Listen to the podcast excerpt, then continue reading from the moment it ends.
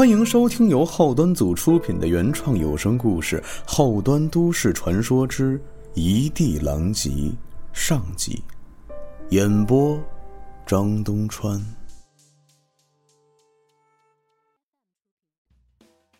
大家好，我是后端组熊哥，在旅游行业沉浮了半辈子，如今依旧不离不弃。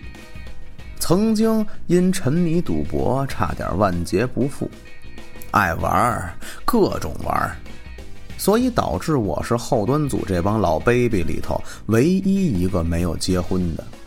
说起结婚呀，曾几何时，我是一度非常向往的。童年时，我可喜欢看人家结婚了，能放炮，有喜糖，有酒席，新娘子总是又香又漂亮的。我没闻过啊，就是那种画面，给童年时期的我造成的感觉，就是又香又漂亮。看那些叔叔阿姨结婚啊，感觉特美好，特别的欢天喜地，就好像这种欢乐对他们来说能一直持续一辈子似的。作为小孩的我，从来不会注意喜宴散去之后的。一地狼藉。老话说：“夫妻本是同林鸟，大难临头各自飞。”这句话本来就挺讽刺、挺现实的。可你们有没有觉得“同林鸟”这个比方还有一个隐喻呀？像我这种脑中自带杠精的人，会无缝衔接下一句：“林子大了，什么鸟都有。”你永远不知道你眼前这个共比翼曾经是谁的爱情鸟，更不知道它是不是身后还隐藏着好几个鸟巢。今天怎么这么感慨呢？因为今天呀，是我一个朋友的忌日，可以说他是我目前坚持单身，甚至以后也许还会坚持单身的一小部分原因。因为最大的原因还是没有合适的。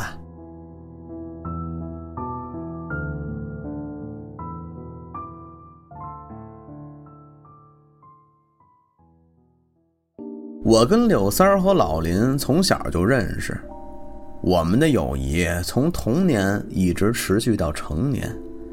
因此，这彼此间的八卦呀，比如啥时候初恋呀、多大初夜、谈过几个女朋友等等等等啊，记得比当事人还清楚呢。柳三儿是在二零一三年结的婚，媳妇儿李慧是家里安排相亲认识的。其实那阵儿他有个女朋友，长得漂亮，身材标准，还凹凸有致的，比他年纪小几岁，俩人感情也不错。每次出来玩，我们都问他怎么找的女朋友啊，真心优越。可他妈妈却不满意他现在的女朋友，觉得那不是过日子的料，所以最终这柳三儿还是去了长辈安排的相亲。结果没想到，他第一次相亲就成功了，于是那个凹凸有致就成了前任。哎，真的是旱的旱死，涝的涝死。他这个新女朋友，就是李慧。最意外的是，不到四个月，他就给大家发请帖了，准备要结婚。这进度也太快了。有时候我们聚会，总让柳三儿带女朋友出来，眼瞅着没多少日子就结婚了，我们总得认识一下吧。可他却说，这李慧啊，长得一般。性格也拘谨腼腆，就不带了。我是不明白他什么思路啊！现在不见，以后结婚了不还是得见吗？大家都这么熟了。随后，柳三儿发表了一番见解，那阵儿我还深以为然。他说：“这娶妻跟普通谈恋爱可不一样，咱得娶贤。”这以前都是我追着女孩跑，动不动还得哄，还得宠，逢年过节就得跟孝敬祖宗似的供着。虽说这李慧不好看吧，但是省事儿啊，什么要求都没有。真的，我还从来没见过她这样的姑娘。从确定关系第一天开始，就没事给我买礼物，要么自己给我送过来，要么从网上下单快递给我，从来不要求过节。但是，一到节日什么的，自动就给我发祝福，而且我说什么是什么。就像上次我在出差，他本来提前就在大麦网上订了朗朗钢琴演奏会的票，自己一个人呢，也给我看了购买记录了，的确是我俩认识之前买的，位置还不错。他当天都到会场门口准备入场了，就因为我酸了几句。他便直接把票送给别人，然后打车回家了。他妈，就是我未来的老丈母娘，对我那叫一个好啊，还特别明事理，不挑事儿，就一个要求，对李慧好，就连结婚都一样，聘礼要的是最低水平线。婚后他家再加一倍带回来，给我俩过日子。其他零碎儿，这个礼啊，那个钱的全省。其实咱不是心疼这点钱，就是嫌太麻烦了。结果他妈说，只要两个人过日子顺顺利利的，弄这些没什么用，都省了。我们也都说那是挺不错的。谁没哄过女朋友啊？最最可怕的不是哄女朋友，是你不知道她为什么生气，更不知道该从什么角度哄。再说这结婚花钱什么的，先放一边毕竟没有人结婚是不掏钱的。最主要的是，经常有其他额外要求，这个那个的，折磨人。我们那个圈里早早结婚的那几个哥们儿更是羡慕柳三儿了，不过也有疑问：这女孩和她家里这么积极，会不会有什么事儿啊？事出反常必有妖，这句话要是不熟的人问，没准能打起来。可我们之间太熟了，也的确是真的关心才会这么问。柳三儿满不在乎地说：“哥们儿，我又不傻，相亲对象肯定是知根知底儿的呀。”老林开荤腔说：“ 对对，他知你根儿，你知他底。”柳三儿嘿嘿一乐：“ 那必须的呀，咱得综合考察呀。他家是我妈妈的老姐们的亲戚，从小单亲。”他妈妈年纪大，观念传统，管他管的也比较严，就想早点让孩子结婚，家里也好有个男人给撑起来。这不是就到咱出马的时候了吗？再说她以前交过一个男朋友，也没这个那个的。从某种角度来说，干净啊！柳三乐得相当猥琐。我说。你什么时候这么直男癌了？按照你那说法，你之前那些女朋友呢？老林跟着他坏笑，然后问他：“嘿嘿，你婚房买了吗？还有俩月结婚，装修来得及吗？”其实我们也都知道，柳三儿游戏人间这么久，也不是没遇见过适合结婚的。他工作不差，只是结婚必备的房子。的确没有，他家的房子。柳三儿随即又说：“他家就一个孩子，早晚也是我们的。你知道他省心到什么地步吗？就连装修都是他去监工的。”我问柳三儿：“这本来就是人女方的房子呀，你连装修都不去，不合适吧？”柳三儿挠挠头说：“他让我去。”我一想，怎么也是人家的房子呀，就算了，还是不去了。不过他弄什么都问我意见，那也等同于我去了。有那时间，我多打几把游戏不好吗？我们都说柳三儿运气好，只要那个李慧踏踏实实的跟柳三儿好好过日子就行。人心呢，都这样。同样一件事儿，都是比较偏心自己这边。柳三儿自己也承认，说的确是没想到这么顺利。要是能再好看一点儿，就更好了。后来参加他结婚典礼的时候，我们才第一次见到了他的媳妇儿，李慧。坦白说，白，挺有标志性的肤色，但是单纯的从相貌和身材说起来，跟他历届的前任的确没有可比性。一般这结婚典礼不都有个煽情的环节吗？这新娘李慧没哭，柳三儿那眼泪却没停过。交杯酒的时候我们使坏，给他加料了，没想到那个李慧直接把两个人的杯子换了一下。他拿着那个加料的，一口闷完，面不改色。这是个狠人呐！老林在里边放了不少芥末和酱油啊，给我们敬酒的时候又给我惊了一下。这柳三之前提供的情报有误啊，这个李慧绝对不是特拘谨腼腆的那种，应该是在别的桌也喝酒了，往我们这儿一站就说：“今天太忙，招待不周，我也不会说什么话，敬大伙一杯。”我们就以为是一桌喝一杯，结果人家是跟每个人都敬了一杯。最后我们算了一下，他跟我们这桌六个男士每人敬了一杯白酒，跟三个女孩每人敬了一杯红酒。柳三儿怕他喝多了，还拦着他。他小声的跟柳三儿说了一句话，被我听见了，给我乐够呛。花这么多钱结婚，还不能敞开吃喝了？你别拦着我。柳三儿结婚之后就辞职了。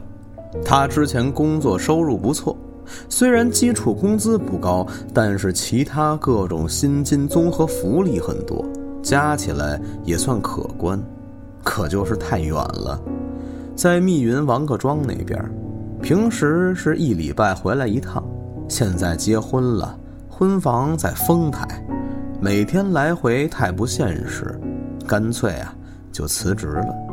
别说，别看柳三儿辞职了，生活水平倒是比之前有提高。怎么这么说呢？因为柳三儿从小抽烟啊，有个特点，咱们抽烟一般都是固定抽一种，他呢是根据当月收入决定抽什么烟。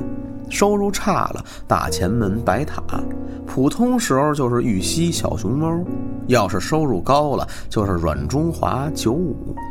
用他的话说，就是没啥区别，就是想尝尝。而且婚后没俩月，他就换了一辆车，几十万，不算多贵，但也能说明他现在比之前上班的时候过得好。我问他现在做什么呢？他说瞎折腾。看他不想说，我也就没再多问。柳三儿结婚之后，参加我们的聚会依旧不带李慧，李慧也不打电话催，只是要柳三儿提前约定好几点回去。如果那个时间柳三儿没到家，他会准时来电话，再跟柳三儿确定一下，定一个时间。没到那个时间之前，从来不联系，比闹钟还准。如果柳三儿说不用等了，会很晚。他也没意见，这简直让老林嫉妒坏了。他媳妇儿最擅长的就是夺命连环扣。后来李慧偶尔也会来，都是老林媳妇儿把他喊过来的。确实是如同柳三儿所说，拘谨腼腆，跟结婚典礼那天风格完全不一样，而且整个人状态都很颓废。真不是我故意盯着兄弟媳妇看啊，主要是他给我第一印象挺深刻的，特别白，感觉北方很少见的那种肤色。可如今看起来，却蜡黄而且浮肿。本来就是挺平庸的长相，现在更不起眼了。但是我们对李慧的印象不坏，就冲柳三儿每次说他对她的好。那就是个不错的人，因为能从柳三儿嘴里听见他夸奖谁，真是太不容易了。在这方面他一直非常吝啬。大概一八年的时候，有一天柳三儿给我打电话，说是要借钱，没说理由，但是借的也不多，就四万，我就直接给他转过去了。他非要给我打个借条，我说打个屁借条啊！结果没过两个月，柳三儿就出车祸了。我这才知道他新找了一份工作，结果开车去唐山的时候，不知道怎么回事，直接撞到前面运送钢筋线材的大货车上了，车毁人亡，特别惨。后来交警判定是疲劳驾驶，真是世事无常啊！我哭了一顿，柳三儿多年轻啊！从小认识的朋友，转眼就阴阳两隔了。葬礼的时候，我发现了件奇怪的事儿：柳三儿的妈妈和李慧之间全程没有说话。虽然是悲痛的事情，但也不至于一点交流都没有吧？我记得柳三儿说过，李慧对待他妈很好。倒是柳三儿自己总是跟长不大的孩子似的，三十好几了还是让他妈伺候。至于那个钱，我打算永远不提了。我俩这交情在这摆着呢。柳三儿家要是这情况，我提这个还算是人吗？结果葬礼过后的第二天，李慧给我打电话了，说是要跟我见见面，还加了我微信。真不是我多想啊，主要是我俩私下没有任何联系，突然打电话，又是见面又是加微信的，这是要干嘛呀？我问他有什么事儿，李慧倒是语气轻松地说：“你别警惕心这么强，我再怎么着也不可能柳三刚走就干什么吧。”我俩约在他家附近的一个星巴克。见面时，李慧看上去还是蜡黄浮肿，但是精神状态不错，笑着跟我打了招呼。坐下以后，他直接说明约我见面的目的，就是要还给我那四万块钱。我表示不要，人死债清，兄弟都没了，找兄弟媳妇要账，这种事儿我可做不出来。我劝他想开些，以后好好生活就行。又聊了几分钟，李慧说她手机欠费了，找我借手机打个电话。我就把自己手机解锁之后递给她，只见她用自己手机操作了几下，我的手机就响了。然后她又在我的手机上点了两下，递给我。我一看，她在微信给我把钱转过来了。我说：“你这是干嘛呀？真不要了。”我们兄弟之间这点钱还需要计较吗？我给他转回去，结果他给我拉黑了。这操作可真是让我哭笑不得呀，非常溜。他说：“对不起啊，应该支付宝给你的，不过我没有支付宝。再说，虽然找你借钱这个事儿我不知道，可也算夫妻共同债务，应该给你的。”我记得以前柳三儿说过，李慧总爱在网上给他买东西，是马爸爸家老忠实的用户了。李慧问我：“你知道吗？这辈子欠的钱不还，下辈子会加倍还给对方。”他说这话的时候很严肃，随即站起来伸了一个懒腰，说：“哎，估计下辈子……”我是富豪，我走了啊！谢谢你。又过了两天，现在算起来是柳三头七那天。我睡觉睡到半夜，被游戏声音吵醒，迷迷糊糊睁眼一看，我操！我腾的一下坐了起来，瞬间清醒。我的电脑桌就在床尾处。电脑桌前坐着一个人，正背对着我打游戏，佝偻着身子，头几乎要钻到屏幕里去了。那个背影，我怎么也不会认错，那是柳三儿啊！他背对着我，专心致志地打游戏，街头篮球。这是他最喜欢的游戏，也没少往里边花钱买皮肤什么的。可问题是，我家电脑里就没有街头篮球啊！呃，不，不对，问题是柳三儿死了呀！我再傻逼也不可能记错自己兄弟死没死吧？再说，就是前几天的事儿，他死了，我是亲眼见到的。包括遗体我也看见了，我看着他被推进了火化炉，不只是我，我的朋友都看见了。我小声的喊了一句：“刘三儿。”他应该是听见了，划着鼠标的右手停了下来，慢慢回头。我屏住呼吸，这人就是这样，活人没人会怕。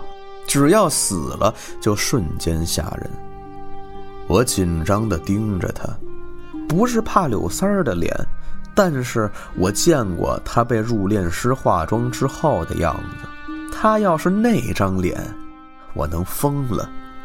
不过幸好，柳三儿的脸一如既往，看见我一咧嘴，没有声音，又转身拿了一根烟递给我。我这他妈哪儿敢接呀？第一个反应就是抽了自己一个嘴巴子，需要确定一下这是不是做梦。可惜，并不是。火辣辣的疼痛也没能让眼前的景象消失。我从床上蹦起来就往外跑，电梯也没摁，顺着楼梯一路跑到了楼下。幸亏楼层不高，幸亏我穿了睡衣。一路跑到了便利蜂，看见几个活生生的店员，我这心里才稍稍安定下来。找人家店员借了电话，打给老林。大半夜的，老林接起电话也是怨声载道的，但还是赶了过来。好兄弟，我看见他出现的那一刻，心里那个热乎啊！可当他看见我穿着睡衣、光着脚丫子在便利蜂里望眼欲穿的样子时，毫不客气地乐成了一个傻逼。老林说：“我这是做噩梦了，发癔症。”我让他跟我一块儿回家，咱们看看不就得了吗？我没带钥匙，刚才跑下楼的时候也没锁门，房门虚掩着，屋里并没有人，我松了一口气。看来是睡迷糊了，而老林的下一句话，让我又开始汗毛直立。他大大咧咧的在屋子里转悠了一圈，然后指着电脑桌问我：“你怎么抽这么多烟呀？你是不是抽烟抽嗨了，出现幻觉了？”我这人有点小洁癖，自己家里从来都是收拾的干干净净。可现在，电脑桌上的烟灰缸里插满了烟头。白色电脑桌，白瓷烟灰缸，插满了烟头，旁边还散落不少烟灰，非常刺眼。你们估计都没见过这种掐烟方式，正常人都不会容忍自己的烟灰缸能堆到那种地步。那是柳三儿特有的掐烟方式，因为他真的奇懒无比。如果别人不给他倒烟灰缸，他绝对不会碰，哪怕把烟灰缸插成一个盆栽，一层一层见缝插烟。而且这些烟头还有个奇怪的地方，就是没有抽过的痕迹。为什么这么说呢？就是那个过滤嘴抽完之后应该是黄色的，而且抽完的烟头本来就不太圆，再加上掐烟时使劲一捻，肯定会有点瘪。但是这盆香烟头组成的盆栽，就像是崭新的烟，点着之后燃烧到了根部，然后有秩序的插成的一样。老林问我：“这少说？”得有四五盒了吧？我扫了一眼，不止。但这是关键吗？关键是，这不是我弄的呀。而且这个烟，也是我从来不买的一个牌子。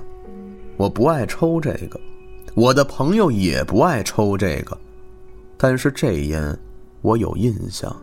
上次见到这个烟的时候，还是在柳三儿的葬礼上，他媳妇儿给他烧的，烧了好多条。难道柳三儿真的回来了？